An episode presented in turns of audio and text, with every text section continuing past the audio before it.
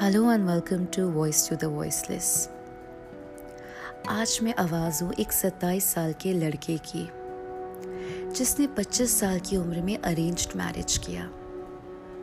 वो अपनी शादी को लेकर बहुत खुश, बहुत एक्साइटेड था।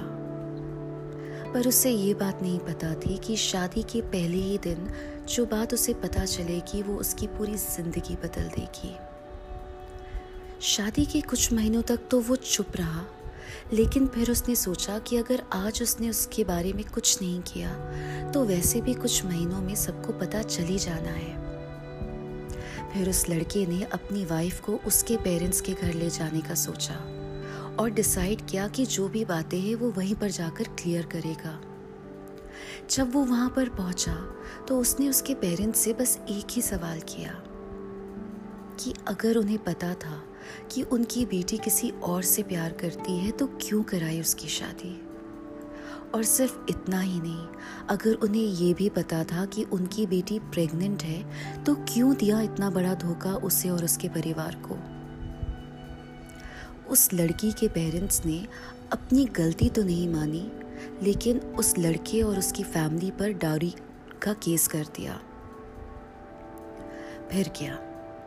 उस लड़के की नौकरी चली गई। समाज उसे और उसके परिवार को शक की निगाहों से देखने लगी। वो लोगों से घबराने लगा, पुलिस से भागने लगा।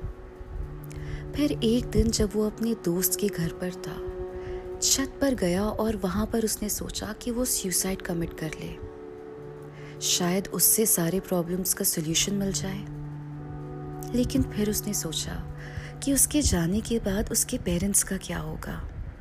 और गलती से अगर वो बच गया तो पुलिस तो ऐसे भी उसे पकड़ कर ले जाएगी। और कहीं ये सब करके वो उस लड़की और उसके पेरेंट्स को सही तो नहीं साबित कर देगा। और आखिर वो क्यों घबरा रहा है? उसकी गलती क्या है? उसने कुछ भी गलत नहीं किया।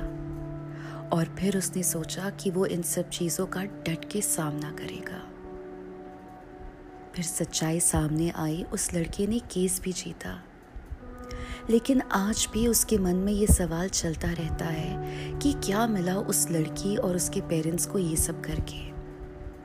और आज मैं आपसे, इनफैक्ट आप सभी लड़कियों से ये सवाल करना चाहती हूँ। क्या ये सही है कि हम अपने राइट्स का मिसयूज़ करें? मैं मानती हूँ कि आज भी लड़कियाँ बहुत सफ़र करती हैं। पर उन लड़कियों का क्या जो सही में डाउरी और फ़िज़िकल अब्यूज़ का सामना करती हैं? क्या हम उनके साथ गलत नहीं कर रहे हैं अपने राइट्स को मिसयूज़ करके? कई लड़के तो अपनी प्रॉब्लम्स भी शेयर नहीं करते।